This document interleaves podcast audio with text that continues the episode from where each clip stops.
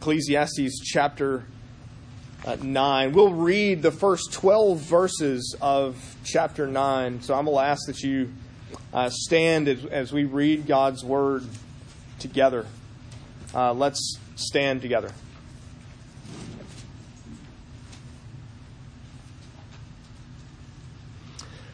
But all this I laid to heart, examining it all, how the righteous and the wise and their deeds are in the hand of God whether it is love or hate, man does not know. Both are before him. It's the same for all, since the same event happens to the righteous and the wicked, to the good and the evil, to the clean and the unclean, to him who sacrifices and him who does not sacrifice. As the good one is, so is the sinner, and he who swears is as he who shuns an oath. This is an evil in all that is done under the sun. That the same event happens to all. Also, the hearts of the children of man are full of evil, and madness is in their hearts while they live, and after that they go to the dead. But he who is joined with all the living has hope. For a living dog is better than a dead lion.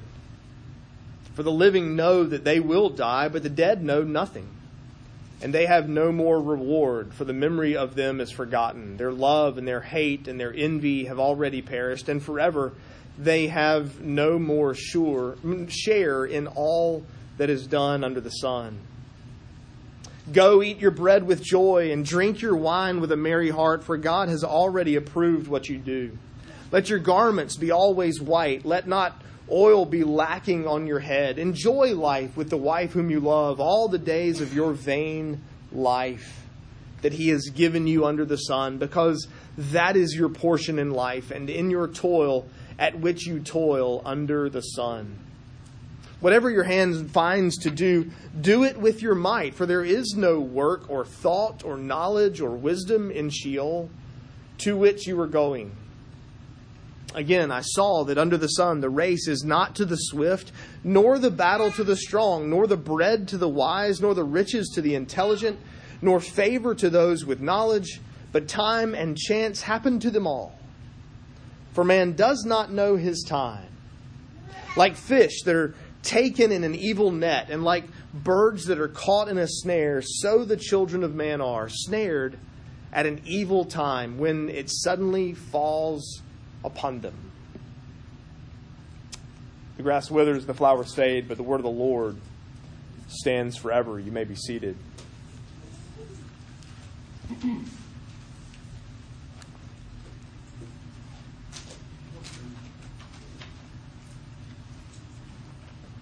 Um, you know, since March, we've had this cloud of COVID hanging over our heads. Starting in March, churches stopped meeting together. Um, I know plenty of churches that actually still to this day aren't, and and wondering why in the world, how in the world some people actually are. Uh, churches in different states, different parts of the country, um, who now, what, six months in, are still not meeting together. Uh, it's affected businesses. It's affected um, work. Obviously, people, some people working from home. Um, it, it, but it's causing perhaps more danger to small businesses that are shutting down. That that they can't continue. That they don't have a way of, of making money. They don't have a way of of keeping uh, the business open. People are afraid to spend money because we don't know what's going to happen. We don't know what's coming later and and so small businesses are suffering because of it. We don't want to go out. We don't want to go shopping. We try to limit our our interaction with the outside world as much as possible because we don't want to get COVID nineteen. It's affected our meeting place, and, and we're thankful to have a new, different, better, brighter place uh, today than we've had the last few months when you think about the life you and I live, it's not easy. Life is a struggle. life is difficult. You add to it things like moving and having to sell your house or not sell your house, or job security, or family dynamics, or children that have wandered away from the faith, or parents that need care and and college choices and major choices and all these things that sort of lay out in front of us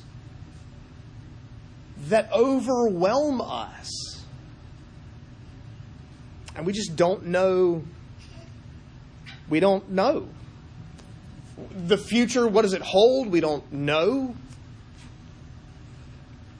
We do know they're at least part of our future. Uh, we know, as the preacher points out in this passage, as we so often say, the only two guarantees in life are death and taxes. And we say that almost like taxes are worse. It sort of reminds me of uh, an Alison Krauss song. The song is called Cloudy Days. I'm pretty sure it was written by somebody else. I know her version. There, I think, are other versions, but just to give credit where credit's due. Uh, but the song goes like this Dark clouds hanging over me. When will they go away? Rain is in my eyes and I can't see. Life's become just cloudy days. And then the chorus Cloudy days, don't the sun ever shine anymore? Or won't the sun ever shine anymore? Stormy weather, will you always be around? When I'm down, I can't stand cloudy days. The preacher paints this picture for us in this chapter of living life under a cloud, under a dark cloud. A, lot like the cartoon character who, despite the sun, despite the happiness of everyone around them, they, it's, there's this dark cloud with rain, and it's raining only on them. You've seen that cartoon, and sometimes life feels like that to you. And the preacher reminds us in this passage that there is a dark cloud hanging over us. There's this dark cloud of death always in the background, always out in front of us, always hanging over our heads. And his question is how do we live this life with that cloud following us around? Where's the gain in wisdom? Where's the gain in life under the sun? Where's the gain in pleasure and toil if there's gloom and despair always on the horizon for us. And the preacher reminds us that God holds the righteous and the wise, and his deeds are in their, their hands. They're in the hand of God. He holds us in his hands. He holds the actions, the deeds of the righteous and the wise. And the end of all men is exactly the same. Man doesn't know verse 1, but the end for all men, verse 2, is exactly the same. And notice the people. The same event happens to the righteous and the wicked, the good, the evil, the clean, the unclean, even the one who offers sacrifices in the temple and the one who doesn't offer those sacrifices you can hear the preacher going, well, then where's the benefit of even bothering going down to the temple to offer sacrifices? You and I might think, well, I mean, what's the point? If if what la- if what's out in front of me is these dark clouds, then what's the point of even going to church? And it almost sounds like the preacher's saying, well, I mean, why bother with righteousness? Why bother with sacrifices? Why bother attending um, the, the, to the temple and, and offering sacrifices for sin? Why bother going to church at all? Now, don't get me wrong. I think there are very few reasons for missing church. being sick is probably on the list. Even on vacation, you should find a church. Go to church on the Lord's Day. Be there with God's people. No, it's not your regular church. No, it's not your regular people, but they're still brothers and sisters in Christ. But the preacher seems to be asking, what's the point? Where's the value? This, has been his question all along, right? Where is the profit? Where's the good? Where's the, the ultimate good in life? The preacher recognizes that there is an end that comes to all men. Death comes to all. That sort of last frontier that we all have to cross, and we all have to cross alone at some point or another. One of the two guarantees in life death and taxes. But for the preacher, death is a problem. R- remember, he limits his observation to the horizons. He's limiting his observation to under the sun, and death is the one thing that he can't get past. It's the one thing he can't make sense of if, if that's the end of all people, regardless of the life you live, then what's the point? What's the value if the gain of wisdom or obedience or sacrifice is only to be found in this life? I may have told you this story, I don't know if I have or not, but I, there was a time uh, back when we lived in Oxford, I was doing student ministry, uh, and my Wednesday nights usually ended with uh, taking a bunch of kids home, as many kids as I could fit into uh, my uh, suburban, um, and perhaps even then some. Uh, and I remember having this conversation with one of them um, as we were driving home. I simply asked him, "Hey, so." what's your reaction? What do you think about the things we're teaching on Wednesday night? What's your what do you think about about the gospel and, and, and Jesus? And his response was basically, I mean, I think it's good and and and I agree and, and believe it. And but I, I'm just a teenager. I'm just kind of doing my teenager thing now and and I'll do the church thing later when I get older. Part of his part of his implication was you know I, I, can put that off i can i can do what i want now and i can come back any old time part of his implication is you christians are boring and i want to have fun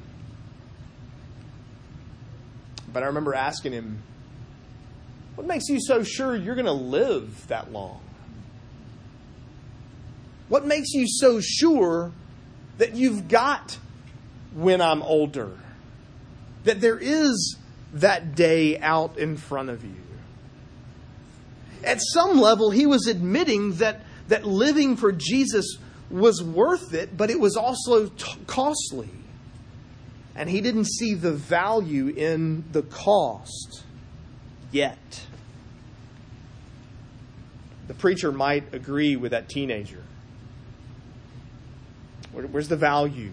Is it worth the cost? Especially if it's only worth it in this life. In fact, he calls it an evil, verse 3.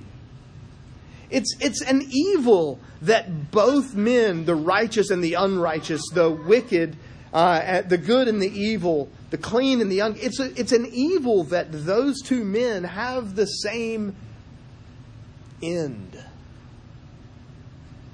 He's actually accusing God of being wrong, of being mean, of being wicked. It's an evil that the wicked and the good have the same end. There should be a reward for for goodness. There should be a reward for obedience. There should be a reward for sacrifice. There should be punishment for wickedness and evil in this life, and the preacher wants to know where that punishment is. In fact, he even says, look, it actually encourages people to be wicked, verse 3. I mean, if there's no benefit in being good, if there's no benefit in being righteous, then why not live for you rather than for someone else? Go ahead and embrace it and own it, and you might as well be wicked. There's evil in the heart of man anyway, and this evil only encourages it all the more. It's not a happy picture. But we've noticed that the preacher from time to time has these better than statements.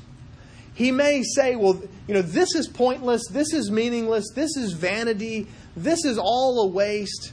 And then he'll kind of come back with, well, I mean, I guess it's better to have this than that. I guess it's better this than, than that. And, and he does that in verse 4. Better to be a, a living dog than a, a dead lion.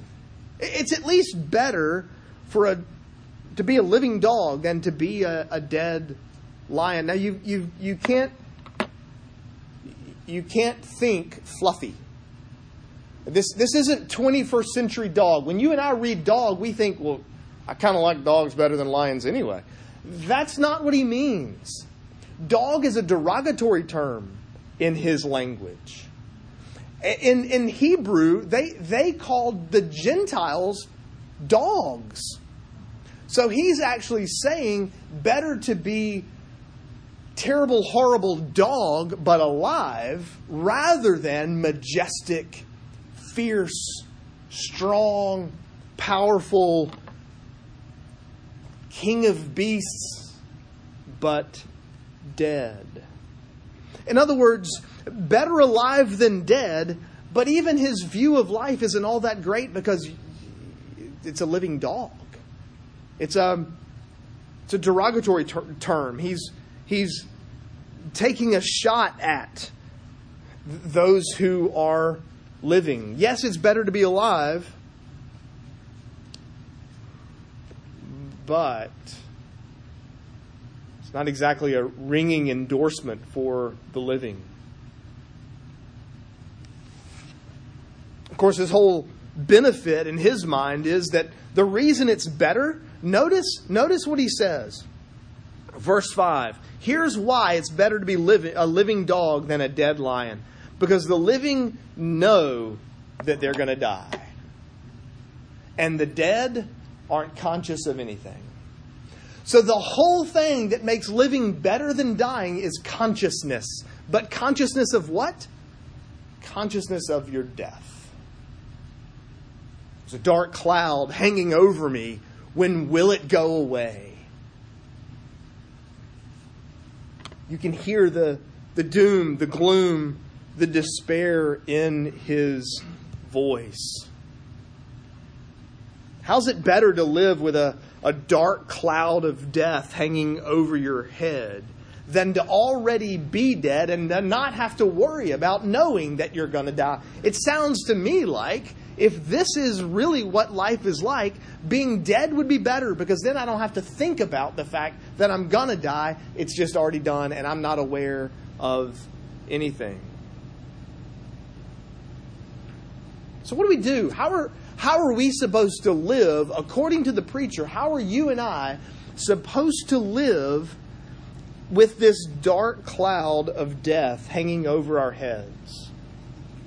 Well, he tells us in verses 7 to 10.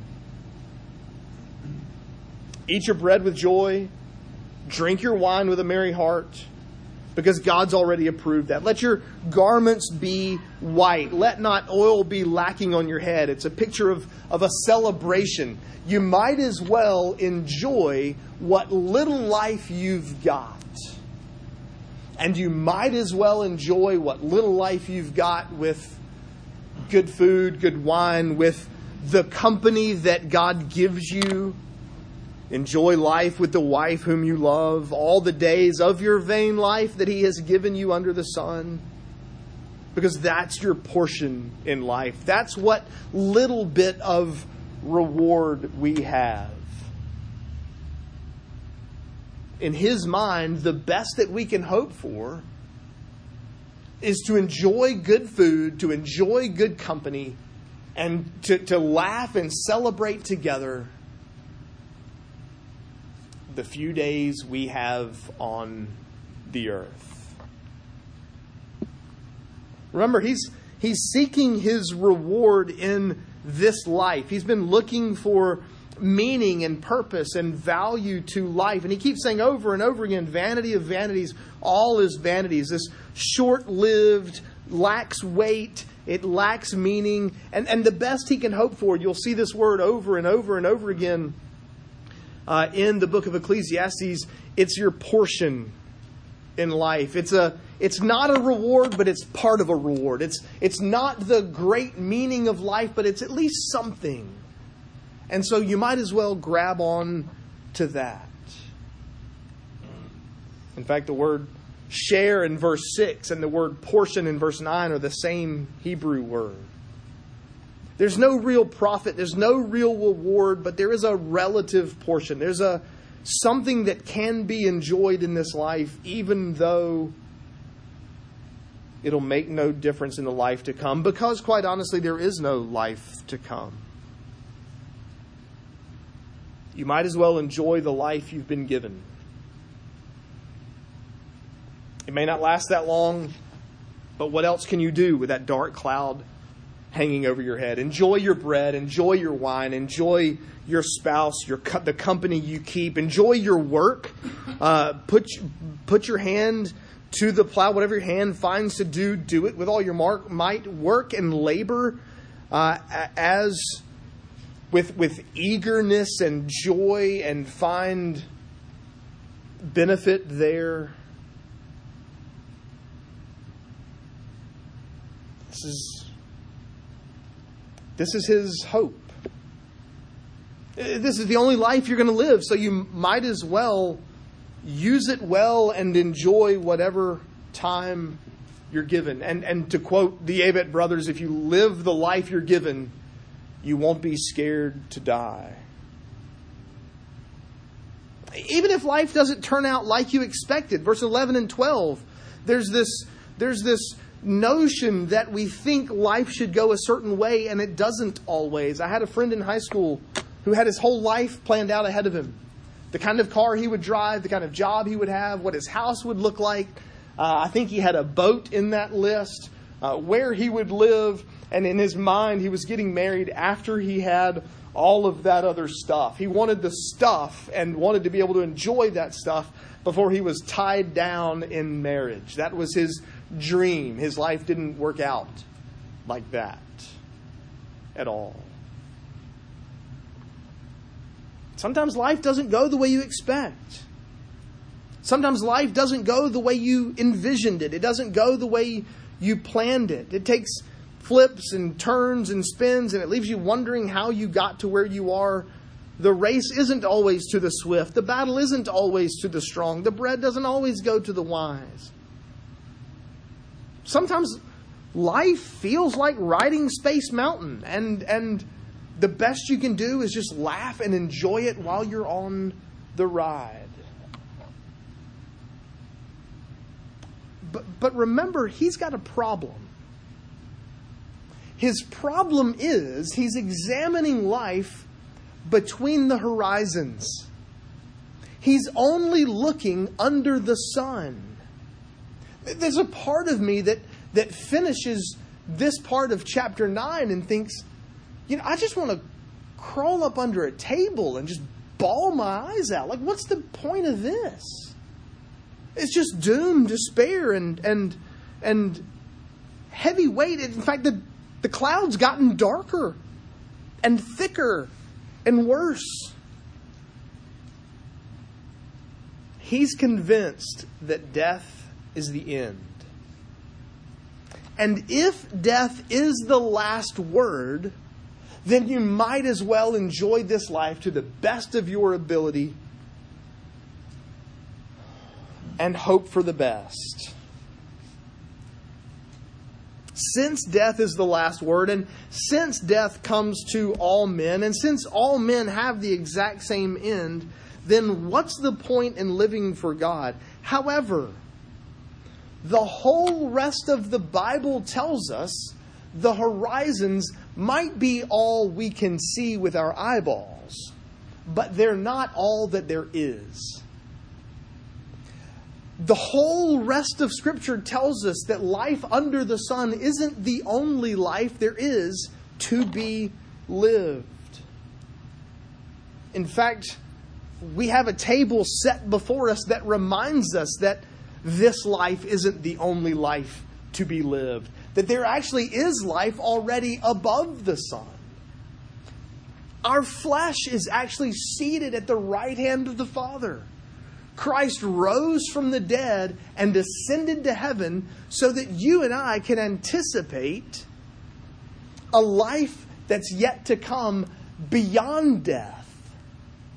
Death doesn't get the last word. There is a resurrection. Christ has been raised, the first fruits of the new life, of the new body, which you and I, as his children, you and I, trusting in him for our salvation, have that same hope. That's where you and I will be also. The whole rest of the Bible says the grave couldn't hold Jesus, and because it couldn't hold Jesus, it can't hold us either. Both the righteous and the unrighteous will be raised again to eternity. The righteous with Christ, the unrighteous to eternal punishment in hell.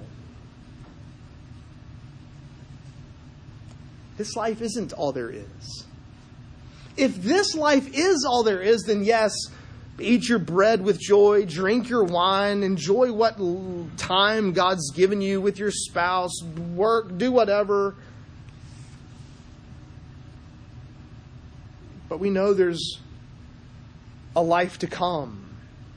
And for those who trust in Christ, there's this resurrection to life to live with Christ who has already been raised, who already sits at the right hand of the Father, who's coming back one day to bring the dead out of the ground and to take us to be with Him for eternity. We aren't living for this life alone, we're living for the life to come. Christ has defeated death. Death doesn't get the last word. And he's gone to prepare a place for us. The reality is, for those trusting in Christ, yes, there may be times when, through God's difficult providences, it feels like there are dark clouds following us everywhere we go. But remember that by faith, we see beyond the horizons, we see above the sun. And there's not a dark cloud hanging there, but there's the light of eternity shining on our faces. We live this life, not with this life in mind, but with the life to come. Let's pray together.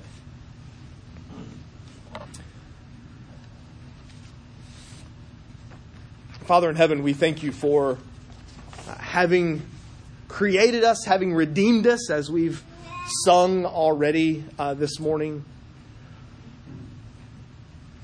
Uh, we thank you that you have prepared us for a place that is beyond uh, this life. Uh, but you've prepared us for a place, you are preparing us for a place in the life to come. Would you give us the eyes of faith to see that day, that to live these days recognizing that there are times when life is difficult, when there are dark clouds hanging over us. Uh, but may we see beyond those dark clouds to the shining brightness of your Son in glorious anticipation of life with Him.